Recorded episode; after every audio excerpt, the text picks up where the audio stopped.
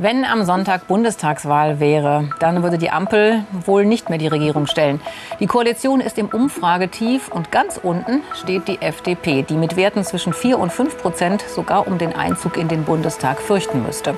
Trotzdem gibt es Stimmen bei den Liberalen, sogar in einer offiziellen Mitgliederbefragung, die schnell raus wollen aus dem Dreierbündnis. Den größten Zoff, den gibt es mit den Grünen. Vor allem Christian Lindner und Robert Habeck ringen in, Wirtschafts- und in der Wirtschafts- und der Finanzpolitik miteinander. Die FDP blockierte bereits mehrere vereinbarte Vorhaben in Brüssel und steht in einigen Punkten der CDU näher als den Kabinettskollegen. Zwischen Koalition und Opposition, wohin steuert die FDP? Unser Thema in der Phoenix-Runde.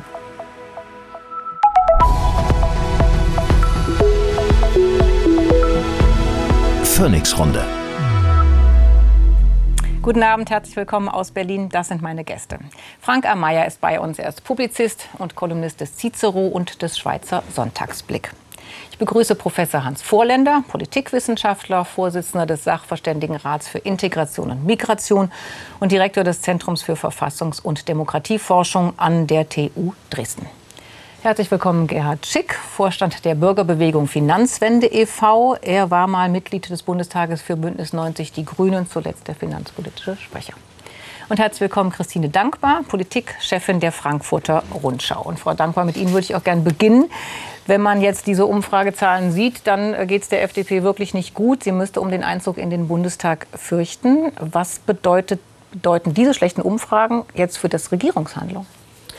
Naja, für die Regierungshandlung äh, konkret jetzt erstmal nichts, weil das geht ja weiter und man muss sich ja jetzt keiner Wahl stellen. Ich nehme an, dass die FDP ähm, schon versucht, jetzt ein bisschen mehr ihr neoliberales äh, Profil rauszuarbeiten, weil man Angst hat, dass man ein bisschen untergepflügt wird und versucht jetzt ein bisschen mehr Profil zu zeigen. Ob das jetzt besonders erfolgreich ist oder nicht, ist dahingestellt. Wie gesagt, die äh, Umfragewerte zeigen, dass es nicht so besonders erfolgreich ist.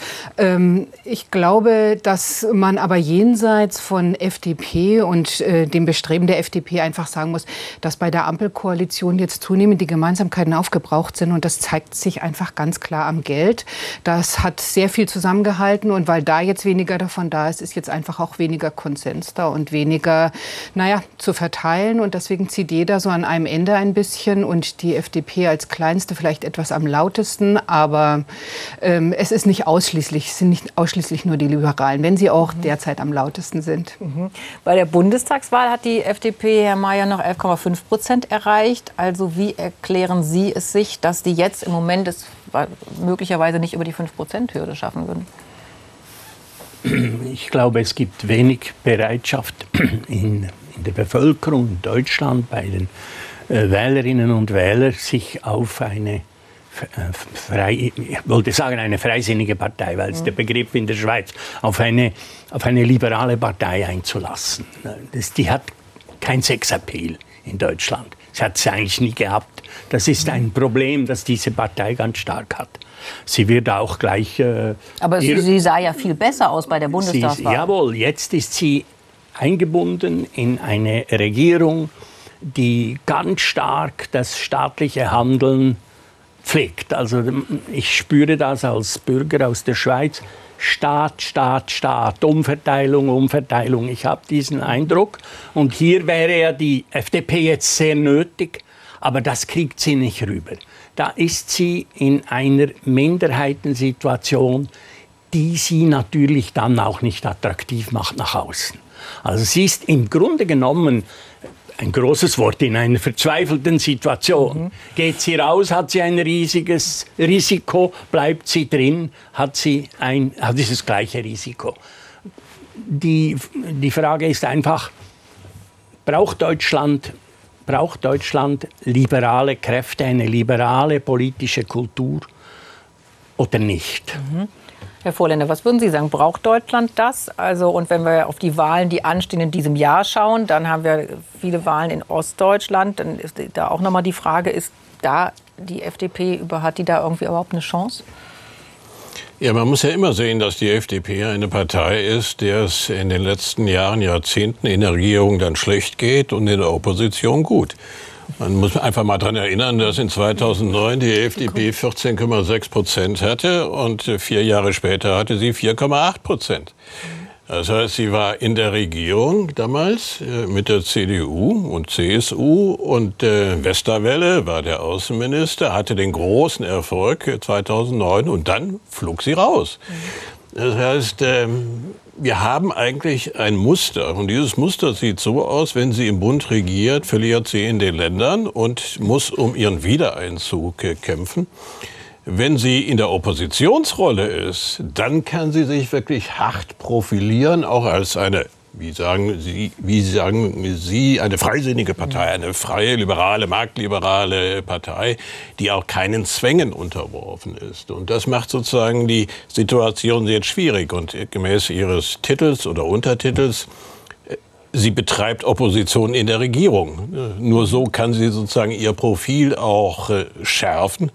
Und das führt natürlich dazu, dass die Spannungen noch weiter anwachsen. Wenn sie aber kein Profil zeigt, also nicht widerständig ist, beispielsweise in der Frage der Auflösung der Schuldenbremse, dann geht sie gänzlich unter. Insofern ist die Situation ernst und es ist ein Dilemma für die Partei. Das ist ein Dilemma für die Partei, genau. Und heute äh, gab es ein, ein Selfie von Christian Lindner und Robert Habeck nach der Kabinettssitzung, wo die beiden sozusagen zusammen äh, harmonisch äh, äh, posieren. Das haben sie ja auch, das erinnerte an das Selfie ganz am Anfang ihrer Koalition. Dann waren noch Baerbock und Wissing dabei.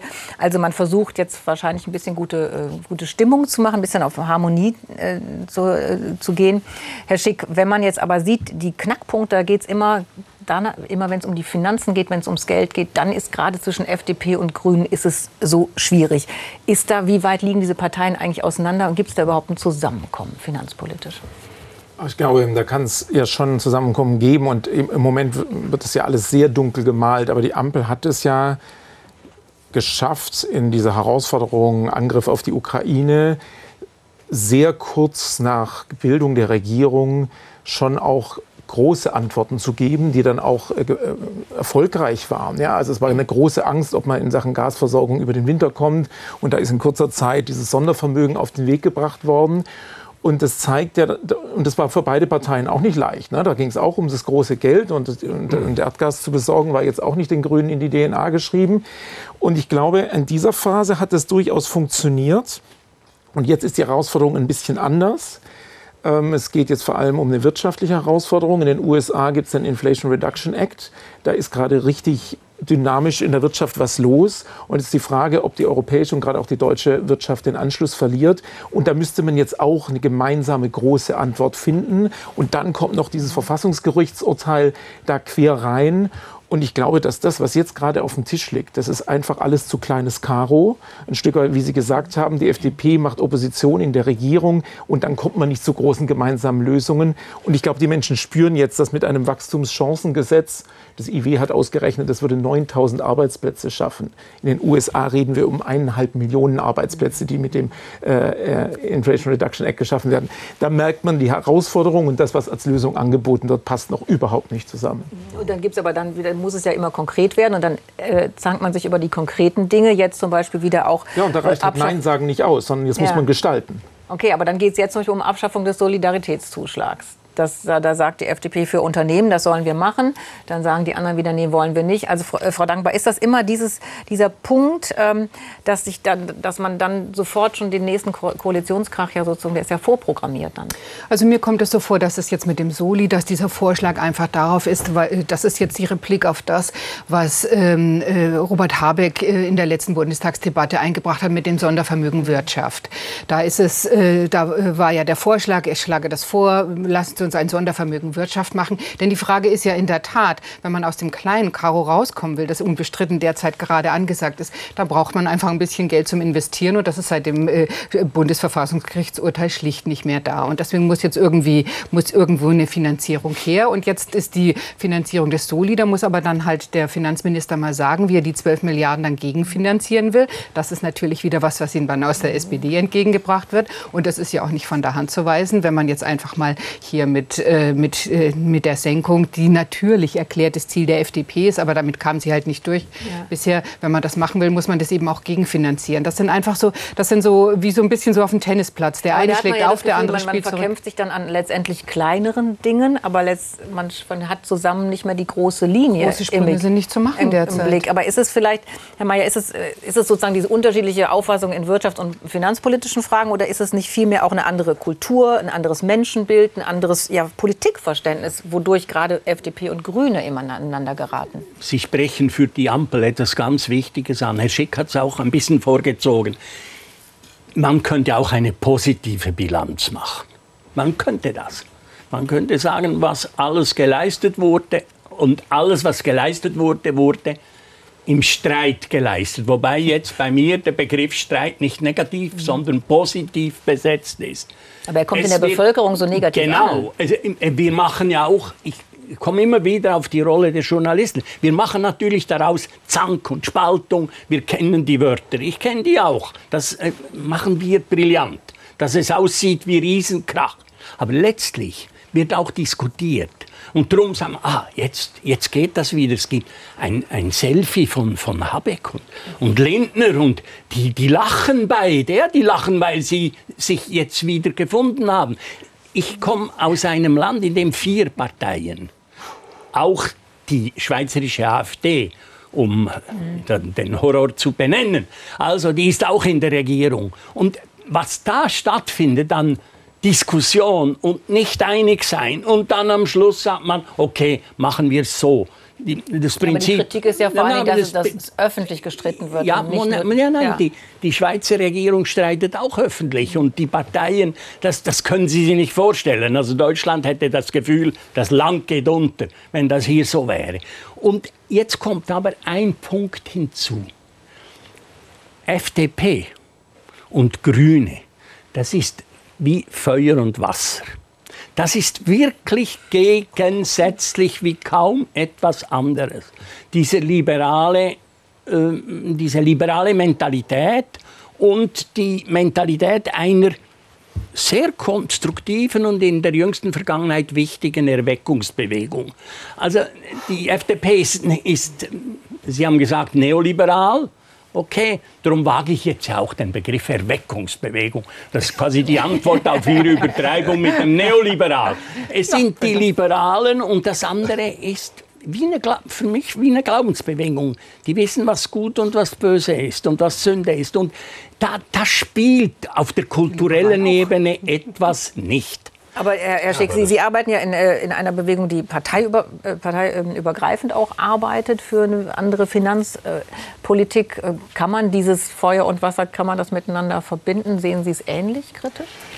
Da gibt es Konfliktpunkte, aber ich sehe da eigentlich gerade eine Rolle für eine liberale Regierungspartei und nicht eine, die Opposition macht und gegen die eigenen Verhandlungspositionen in Brüssel dann noch wie jetzt beim Lieferkettengesetz irgendwie reingrätscht. Also gerade diese manchmal ein bisschen große Erwartung, was der Staat alles leisten kann, die man vielleicht bei manchen Grünen finden kann.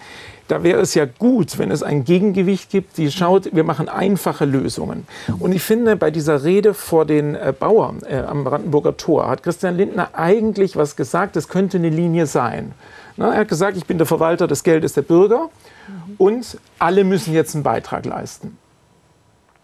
Und wenn das die Linie wäre, wäre das eine gute und ich glaube auch glaubhafte Linie einer liberalen Regierungspartei und eines Finanzministers. Das Problem ist bloß, wenn Sie jetzt an den Subventionsabbau gehen und dann haben Sie den Subventionsbericht der Bundesregierung und die größte Steuersubvention, die klammern Sie direkt mal aus, weil es Ihre eigene Klientel ist, nämlich die Milliardärsfamilien dieses Landes.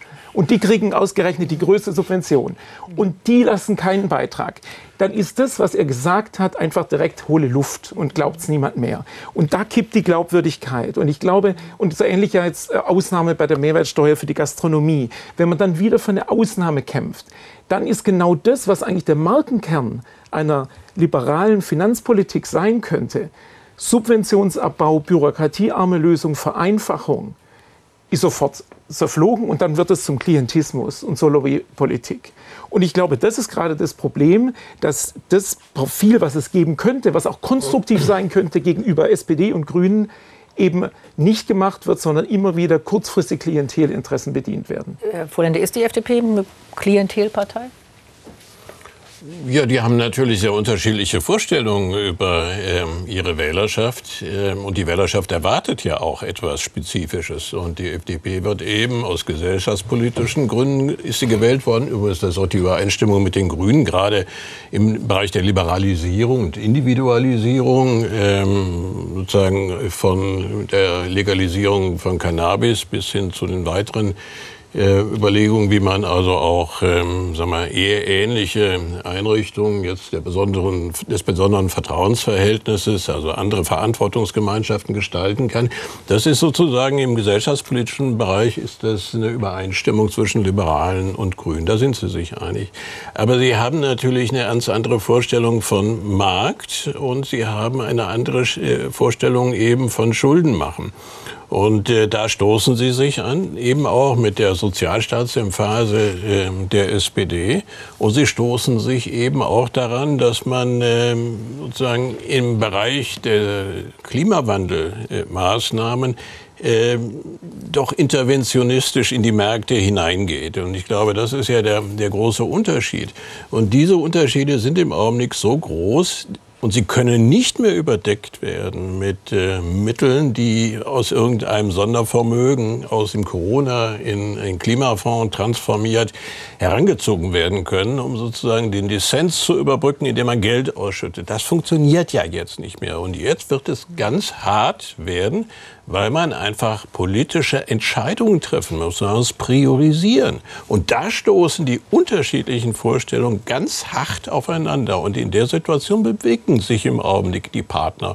Das heißt, und da kann die, die FDP das heißt, die Wünsche, sagen, die Sie vorher hatten, oder diesen gemeinsamen Koalitionsvertrag konnten Sie machen, weil Sie davon ausgegangen sind, dass Sie viel mehr Geld zur Verfügung haben. Genau, ja, das war sozusagen der Taschenspielertrick, um ja. das mal so zu sagen. Damit konnte man die Gegensätze überbrücken. Aber das geht jetzt nicht es mehr. Es gibt natürlich trotzdem die Möglichkeit, Kompromisse zu finden. Das heißt, heißt eben dann, dass, äh, dass man sich auf einem Weg entgegenkommt, ihr bekommt was, wir bekommen was. Also das ist ja nicht so, dass immer nur die Koalition funktionieren bei äh, Parteien, die komplett äh, gleich ticken. Das Problem bei den Liberalen ist meiner Meinung nach, deswegen auch das mit dem Neoliberalen, dass sie sich selber so verengt haben. Weil wenn man sich nämlich mal anguckt, bei der Wahl 2021, wer hat denn die Grünen gewählt, wer hat die FDP gewählt? Die waren bei den Jungwählern, waren die beide Kopf an Kopf. Exakt. Weil sich nämlich ganz viele Junge, auch gerade von der FDP, erhofft haben, das, was sie da nämlich auch noch versprochen hat.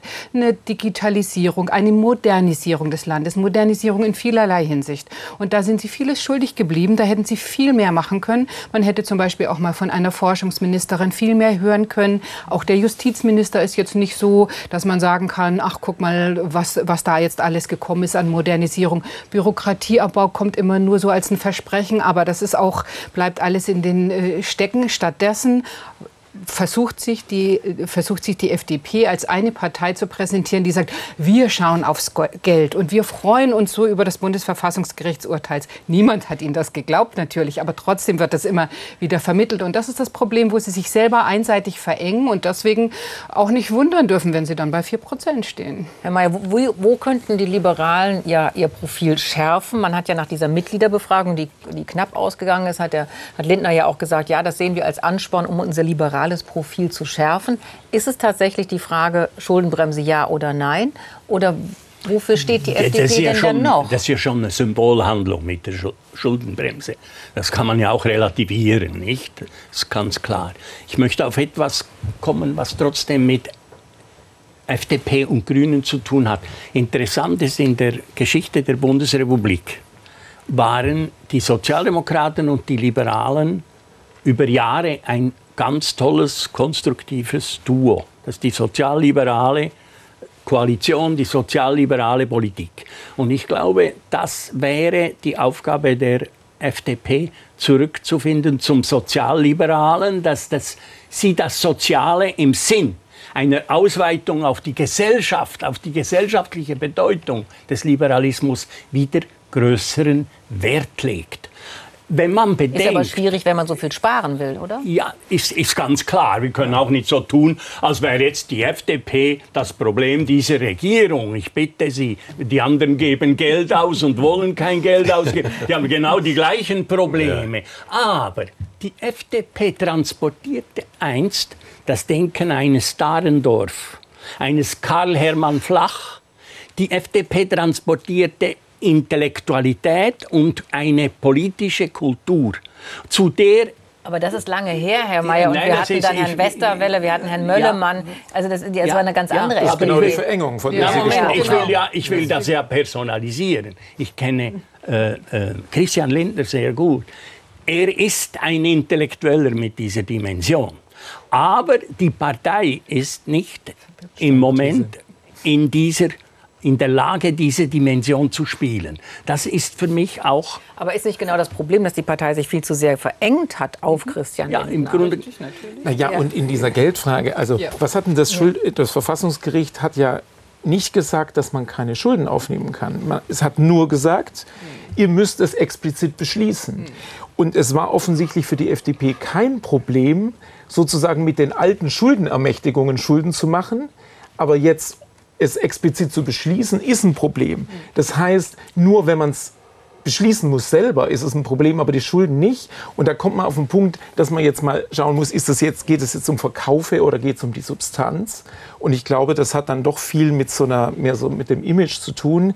Aber im Kern muss man einfach sehen, was ist denn die wirtschaftliche Situation? Deutschland ist unter den Industrieländern, den großen, das Land mit der geringsten Schuldenquote.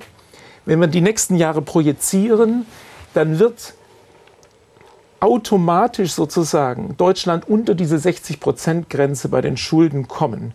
Da ist also Spielraum und der Sachverständigenrat hat jetzt einen vernünftigen Kompromissvorschlag geebnet. Da sind Ökonomen von progressiv bis konservativ drin. Die haben sich zusammengesetzt und haben einen pragmatischen Vorschlag gemacht, wie man die Schuldenbremse reformieren könnte. Das heißt, es sind ja Brücken gebaut worden, über die könnte man jetzt gehen, wenn man konstruktiv ist. Aber vor allem, ich wiederhole das nochmal, was ich vorher gesagt habe, das muss ja auf der Höhe der Zeit sein. Es gibt eine Herausforderung für die deutsche Wirtschaft. Und äh, da braucht man jetzt schon etwas, was wirklich nach vorne weist und was auch alle mitnimmt und ähm, muss da äh, Klientelpolitik hintanstellen. Und ich glaube, das gilt für die Grünen, für die SPD und für die FDP, aber natürlich besonders für den FDP-Finanzminister, dass er da jetzt eine konstruktiv gestaltende Rolle spielen muss. Das ist aber genau die Frage, warum schafft die FDP das nicht? Es gibt ja jetzt auch einen Brandbrief von 50 großen Unternehmen, die gesagt haben, die die Weiterentwicklung der Schuldenbremse fordern und eben sagen, dieser klimafreundliche äh, Umbau der Wirtschaft kostet Geld. Herr Vorländer, warum schafft die FDP das nicht, da sozusagen ein Stück ja, moderner zu werden und mehr nach vorne zu schauen?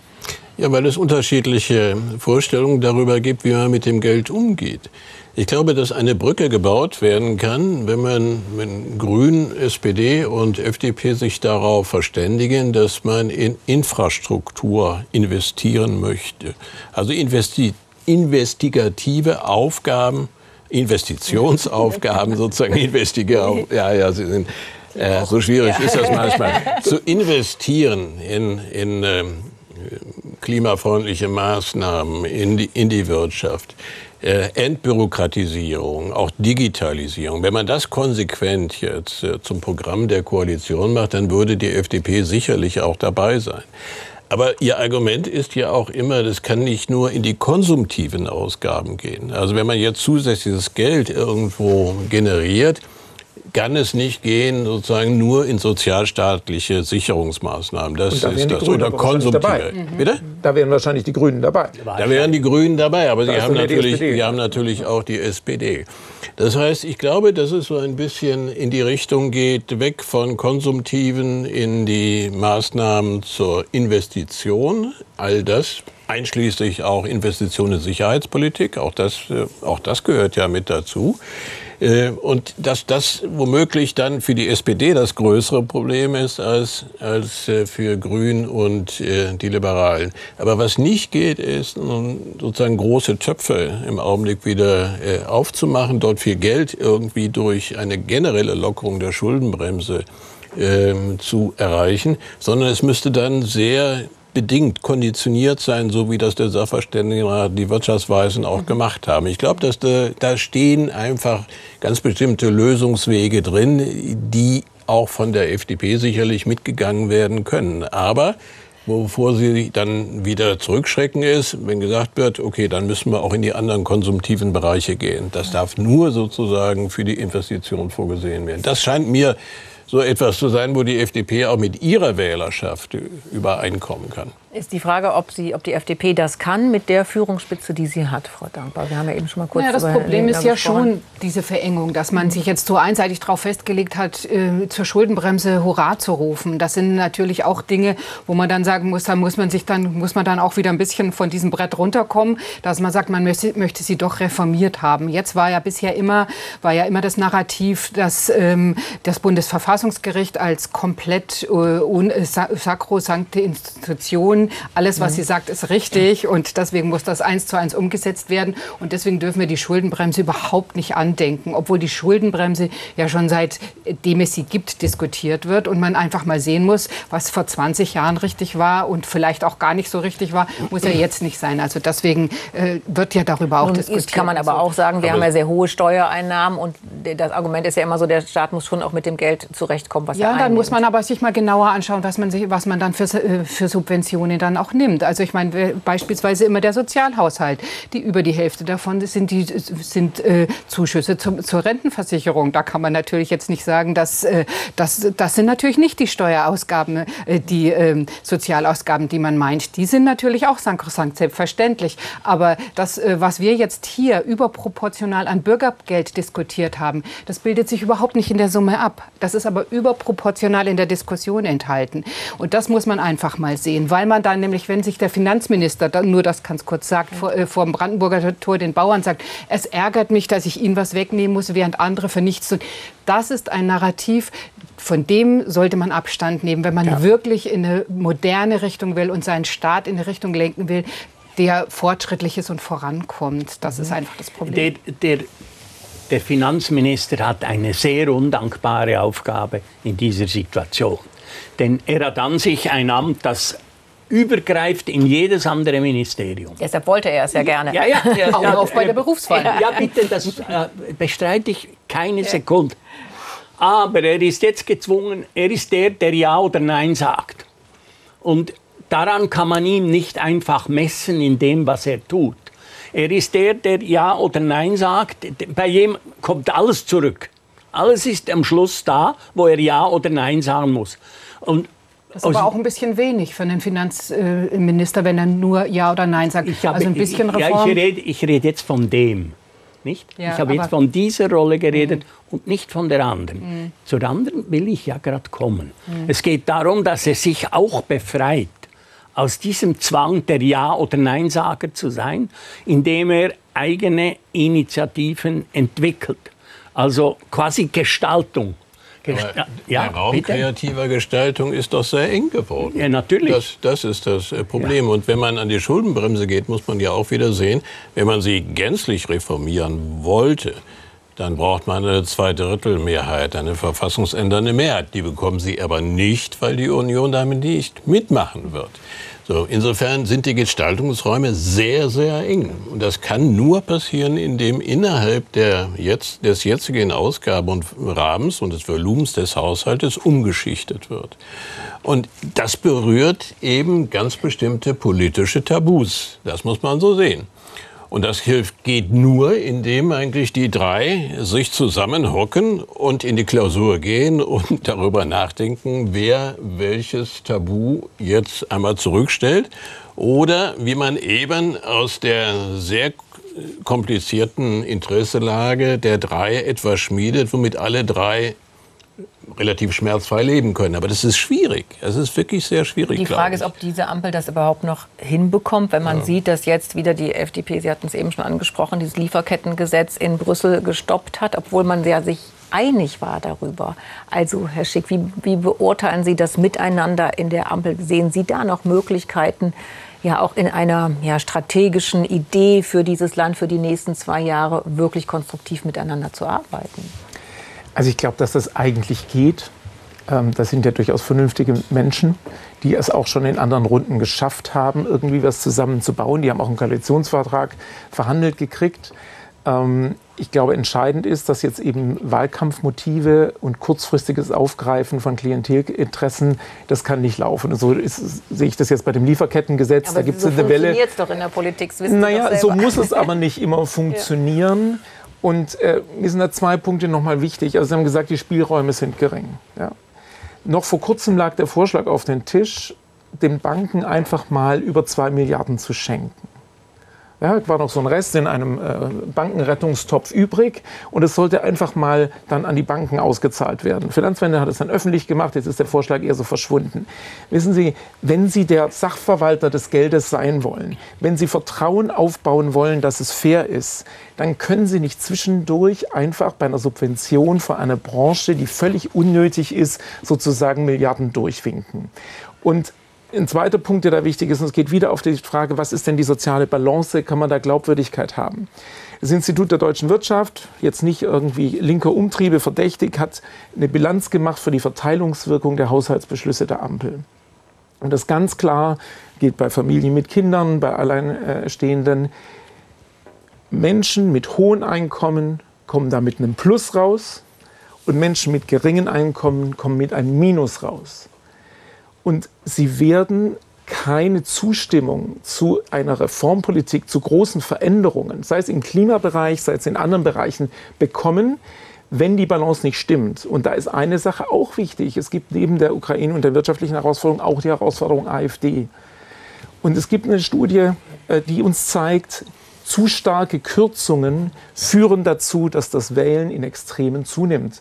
Und da hat die Ampel eben auch eine Aufgabe, jetzt für eine Fairness zu sorgen. Die hat den Mindestlohn erhöht, die hat dieses ja, Bürgergeld erhöht. Also die steht ja jetzt nicht für extreme Kürzungen da. Aber in der Bilanz der jüngsten Beschlüsse haben sie die Balance nicht geschafft. Und ich glaube, das muss jetzt auch, und das, da müssen die drei Parteien eben auch zusammenkommen dass sie da eine soziale Balance hinkriegen, denn es gibt auch die Herausforderung, gegenüber der AfD sozusagen nicht zusätzlichen Raum ja. für Unzufriedenheit zu schaffen. Also wenn man das hört, Sie reden von Beschlüssen, dann muss man schon mal feststellen, es gibt nicht einen Belzebub, der heißt Lindner und ist an allem, was Sie aufzählen, ist er der Schuldige. Das ist das eine. Das andere ist, mit der Ampel versucht die deutsche Demokratie etwas ganz Konstruktives, Neues. Ob es gelingt, wissen wir nicht. Gerade jetzt kann man sich fragen. Aber diese Idee, dass drei ganz verschiedener Herkunft, also ganz verschiedene politische Kulturen miteinander die Dinge ausdiskutieren und wir ihnen nicht jedes, nur noch schnell das, und wir nicht jedes Wort, das sie äußern, im Mund herumdrehen, und sagen, was der da wieder erzählt. Das tun die ja schon miteinander. Der Generalsekretär der FDP hat gesagt, die Grünen sind ein Sicherheitsrisiko. Ja. Also es ist ja nicht so, und die Umfragen zeigen, ist klar, die Menschen sind komplett enttäuscht von dieser Ampel. Sie sind enttäuscht auch vom, vom Kanzler. Sie sind überhaupt nicht zufrieden. Und am Anfang ja. gab es ja eine, eine klare, eine, ja. wirklich eine Aufbruchstimmung. Das, es war ja genau diese Hoffnung und dieser Wunsch. Dann würden also, Sie sagen, das kann man so analysieren, dann kann man sagen, die Ampel ist gescheitert. Ich sage, Deutschland versucht mit der Ampel im Regierungssystem etwas Neues. Es hat sich ergeben, ganz demokratisch. Sie versuchen etwas Neues und ich habe dazu eine sehr positive Haltung. Nicht über die einzelnen Inhalte, aber dass man das versucht und sagt, das ziehen wir jetzt mal durch. Wir kriegen es hin. Das dünkt mich eine Frage der demokratischen Kultur in Deutschland. Mhm. Frau Dankbar, ging es der FDP besser mit der CDU? In einer Koalition? Schwer zu sagen. Also, das, äh also sind die Schnittmengen da inzwischen größer? Ich glaube, das ist ja das Gras ist auf der anderen Seite immer grüner, muss man so sagen. Wahrscheinlich würde die FDP das jetzt sagen, da passen wir auf jeden Fall viel besser hin. Dann gibt es wieder andere Probleme. Ich muss allerdings auch sagen, ich bin nicht so optimistisch wie Sie, was jetzt das betrifft, die Restlaufzeit der Ampel. Es, die ist nämlich gar nicht mehr so lang und wir sind eigentlich jetzt schon, wenn man jetzt bedenkt, irgendwann werden die Leute auch merken, dass Europawahl nicht ganz unwichtig ist. Und dann kommen die Landtagswahlen. Wir sind im Prinzip jetzt schon im Wahlkampf und danach muss im Herbst muss ein neuer Haushalt gemacht werden mit den Verfasstheiten, wie ich die jetzt sehe, wird das noch mal schwieriger. Es gibt noch größere Lücken. Also insofern bin ich relativ äh, pessimistisch, weil ja auch die einzelnen Akteure sehen, wie sie dastehen, also wie sie in der Sympathie der Wähler dastehen und deswegen immer mehr versucht sind, sozusagen ihr eigenes Profil rauszuarbeiten. Und das wird immer zu Ungunsten der beiden anderen Partner gehen. Und da sehe ich keine größere Harmonie und auch nicht dieses, dieses große Projekt, was, was am Anfang gewesen sein mag. Das sehe ich jetzt ehrlich gesagt nicht mehr. Herr Vorländer, glauben Sie, dass die Ampel das durchhält mit, und dass die FDP das auch durchhält? Weil wenn gerade Herr Kubicki Bundestagsvizepräsident ist ja schon jemand, der dann jetzt schon mal so einen Satz sagt von ja, mir, mir, mir schwant das Schlimmes oder so ähnlich hat er das gesagt. Also der durchaus sich kritisch äußert. Es gab diese Mitgliederbefragung, wo viele in der FDP gesagt haben, nee, wollen wir jetzt so nicht mehr. Also knappe Mehrheit noch dafür.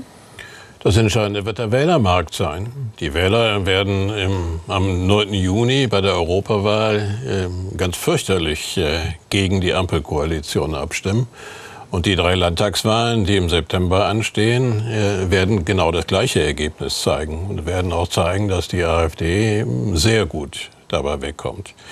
Und dann hat nicht nur die FDP ein Problem, aber das hatte sie früher auch schon. Insofern ist das für die FDP jetzt keine neue äh, wirkliche Konstellation, die ganz besondere Maßnahmen erfordert. Es wird für den Kanzler und die SPD das gleiche große Problem sein, äh, aus dieser Situation herauszukommen. Und da gibt es nur eigentlich zwei, drei Szenarien. Entweder die Ampelkoalition löst sich auf, äh, aber vorgezogene Neuwahlen sind eigentlich auch äh, eher unwahrscheinlich äh, angesichts der Schwäche der drei. Mit Ausnahme der Grünen, die ja so ihre festgefügte Stammwählerschaft mhm. haben. Die müssen sich weniger sorgen. Aber die FDP muss sich sorgen und die SPD muss sich sorgen. Oder es kommt wie 1982 äh, zu einem äh, schnellen Wechsel innerhalb einer Legislatur. Aber das ist eigentlich auch sehr unwahrscheinlich. Damals von der sozialliberalen zur christlich-liberalen Koalition von Union unter Führung von Kohl und FDP. Das hat die FDP damals gerettet. Da gab es eben auch solche äh, Oppositionsstrategien in der Regierung. Das Lambsdorff-Papier war sozusagen äh, Versuch, äh, die SPD zu stoppen im Ausbau des Sozialstaates und hatte eine andere Position auch bei der Nachrüstung. Da hat sich die FDP dann nachher in das Bett der Union geflüchtet. So. Ähm, das wäre sozusagen die zweite. Und, und die dritte ist, ähm, dass sozusagen das, was immer wieder hier in Berlin diskutiert wird, dass die FDP den Kanzler austauscht, aber da würde ich sagen, die SPD den Kanzler austauscht. äh, und äh, dadurch neuer Schwung äh, entsteht, der auch die große Unzufriedenheit in der Wahlbevölkerung auffängt. Ähm, also von daher sehe ich im Augenblick nur Szenarien, aber ich bin mir nicht sicher, ob eines dieser Szenarien des vorzeitigen Endes oder des Koalitionswechsels oder des Kanzlertausches tatsächlich eintritt. Ja. Was denken Sie, Herr Schick, würde der, wenn man jetzt aus reiner FDP-Sicht schaut, was wäre eine gute Strategie, um diese zwei Jahre jetzt noch weiter anzugehen? Für die Europawahl haben Sie Marie-Agnes Strack-Zimmermann nominiert, jemand, die sehr ähm, prominent ja in der Öffentlichkeit da, äh, dasteht, die sehr viel Profil gewonnen hat durch den, den Krieg gegen die Ukraine. Ist das, war das ein guter Move, Sie als Spitzenkandidatin da zu nominieren? Und ist es, wie sehr hängt es dann letztendlich an den einzelnen Figuren? Ich habe den Eindruck, dass äh, sie da Resonanz äh, in der Partei gefunden hat. Ähm, aber ich glaube, das Entscheidende wird sein, jetzt eben gerade nicht nur auf die Wahlen äh, zu schielen. Und ich glaube, diese Doppelrolle FDP-Chef und Finanzminister, da ist ein Spannungsverhältnis. Mir hat es sehr gut gefallen, was Sie gesagt haben. Eigentlich, die müssen, da muss man eine Kultur entwickeln, auch im Dissens und aus der Auseinandersetzung zu guten gemeinsamen Lösungen zu kommen. Aber das geht nicht, wenn alle im Wahlkampfmodus sind und wenn alle nur ihre einzelne Klientel im Blick haben. Und deswegen hätte ich jetzt gesagt, besser, oder? Ja, und das, das hat am Anfang besser funktioniert und ich würde sagen, eine Partei, auch eine kleine Partei, das haben die Grünen unter Joschka Fischer erlebt, kann davon profitieren, wenn ihr wichtigster Mann wirklich als Minister für alle da ist, also wirklich der Bundesfinanzminister und weder nur der FDP-Chef noch der Finanzminister der Privilegierten ist, sondern wirklich sagt, ich kann daraus auch Stärke und Strahlkraft entfalten. Und ich glaube, das könnte funktionieren, aber das ist natürlich, das ist auch Mut, äh, in dieser Rolle wirklich auszufüllen. Aber das wäre das, wär das, was ich raten würde, denn die Strategie jetzt, Opposition in der Regierung zu machen, funktioniert ja offensichtlich nicht, wie die Umfragen zeigen. Aber also das, muss man ja einen Strategiewechsel machen. Aber genau das hat äh, ja unter Westerwelle stattgefunden, hat ja auch nicht funktioniert. Unter Westerwelle hat die FDP reihenweise in den Ländern verloren. Dann hat man Westerwelle gestürzt mit ganz unter, stark die Klientelismus, wo sie runtergehen und Lindner. Und gab sozusagen einen neuen Parteivorsitzenden. Das hat aber nicht den Wähler daran gehindert, die FDP aus dem Bundestag herauszuwählen. Also ich glaube, dass das nicht funktioniert. Gerade Lindner ist der Frontmann dieser Partei und hat die Partei ja aus der Opposition wieder in den Bundestag gebracht. Das wird die FDP auch nicht machen, zumal ich auch nicht sehe, wer eigentlich die Position ich sage nicht, dass er zurückdrehen soll, aber von seiner Rolle her ist ja die Frage, schafft er es wirklich als Bundesfinanzminister für alle Politik zu machen, so wie er das vorher äh, formuliert hat. Ich habe es zitiert bei diesem Dauer. Integrativ. Mhm, ich glaube, dass es eine relevante Klientel für eine liberale, konstruktive Kraft in Deutschland gibt. Und ich habe vorher auch ein paar Aufgaben genannt. Selbst ich sehe es so, Sie, Sie, dass für Bürokratieabbau, Investitionsorientierung, mhm. dass es da auch eine Nachfrage gibt. Und das große Scheitern an der Seite der CDU, ich finde es gut, dass Sie da vorher daran erinnert haben, Herr Vorländer, dass an der Seite der CDU, der FDP es nicht gut ging. Der Niedergang begann, als die Klientelorientierung bei der Mövenpick-Steuer deutlich worden ist. Und ich glaube, das ist schon auch ein Warnsignal und dass es Wähler honorieren, wenn für das Gesamte gedacht wird. Das Deutschland braucht eine FDP, die Deutschland klar macht, dass es eine FDP braucht. Das ist kein. Das würde die FDP unterschreiben. Nein, da ich das, das, meine ich auch nicht einfach so witzig, nicht? So aus linker Sicht so witzig. Ich meine das ganz ernst.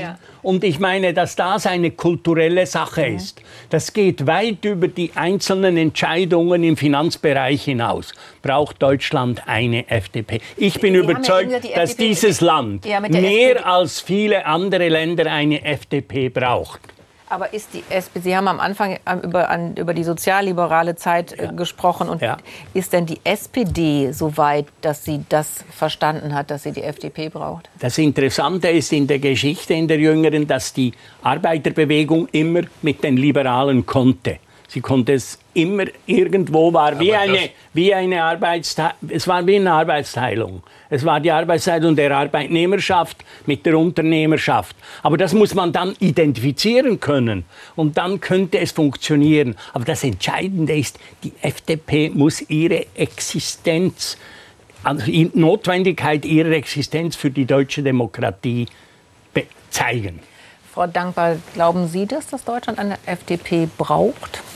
Ich denke schon. Also ich, ähm, deswegen ist, sind Sie auch wieder reingewählt worden. Also ich würde schon sagen, Liberalismus äh, in Deutschland ist was, was man äh, durchaus brauchen kann. Man braucht sie nicht ganz so verengt, wie sie sich jetzt darstellt. Das ist das Problem. Also ich würde schon sagen, es, also es gibt wahrscheinlich in Deutschland viel mehr enttäuschte Linksliberale als enttäuschte Neoliberale.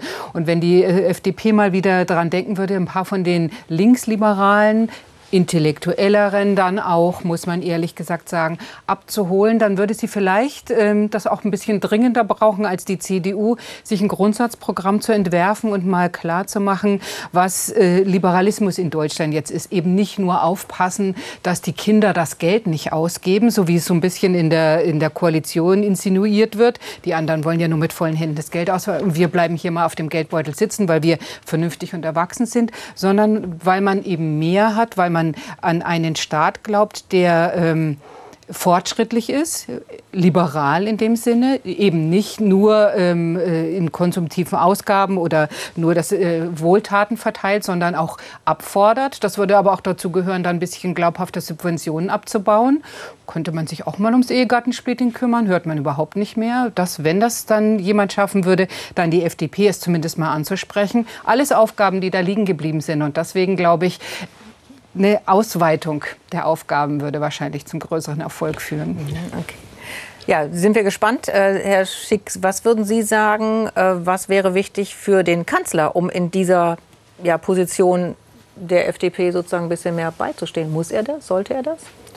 Na, ich glaube, das ist ja schon auch äh, in der SPD diskutiert worden, dass äh, die Tatsache, dass ja die Zusammenarbeit nicht funktioniert, auch viel mit einer Führungsschwäche des Kanzlers zu tun hatte, hat, zu tun hat, der das eigentlich zusammenbinden müsste. Und, und, und, vielleicht genau diese Botschaft des Finanzministers, wir müssen alle etwas beitragen in dieser Haushaltskrise. Damit könnte ja auch der Kanzler mal eine Ansage machen. Aber ich will noch mal auf diesen Punkt, braucht es eine FDP? Ne? Ja, also dieses, dass sich Leistung wieder lohnt an manchen Stellen. Da gibt es Ungerechtigkeiten in Deutschland, dass über Vermögenszugewinne und Erbschaften viel mehr Leute zu Reichtum gekommen sind in den letzten Jahren als die Leute, die gearbeitet haben. Aber wenn die FDP die Klientel der Vermögenden schützt, und gar nicht das Leistungsprinzip in den Vordergrund stellt, dann braucht man sie natürlich nicht. Okay, sind wir gespannt, was, ob wir uns die FDP dann noch leisten in diesem Land. Frau Dankbar, Herr Schick, Herr Mayer und Herr Vorländer, vielen Dank für die Diskussion. Vielen Dank Ihnen fürs Zuschauen. Morgen in der Phoenix-Runde fragen wir Krieg in Nahost, Geiseln gegen Waffenruhe und schauen wieder nach Israel. Bis dahin. Tschüss.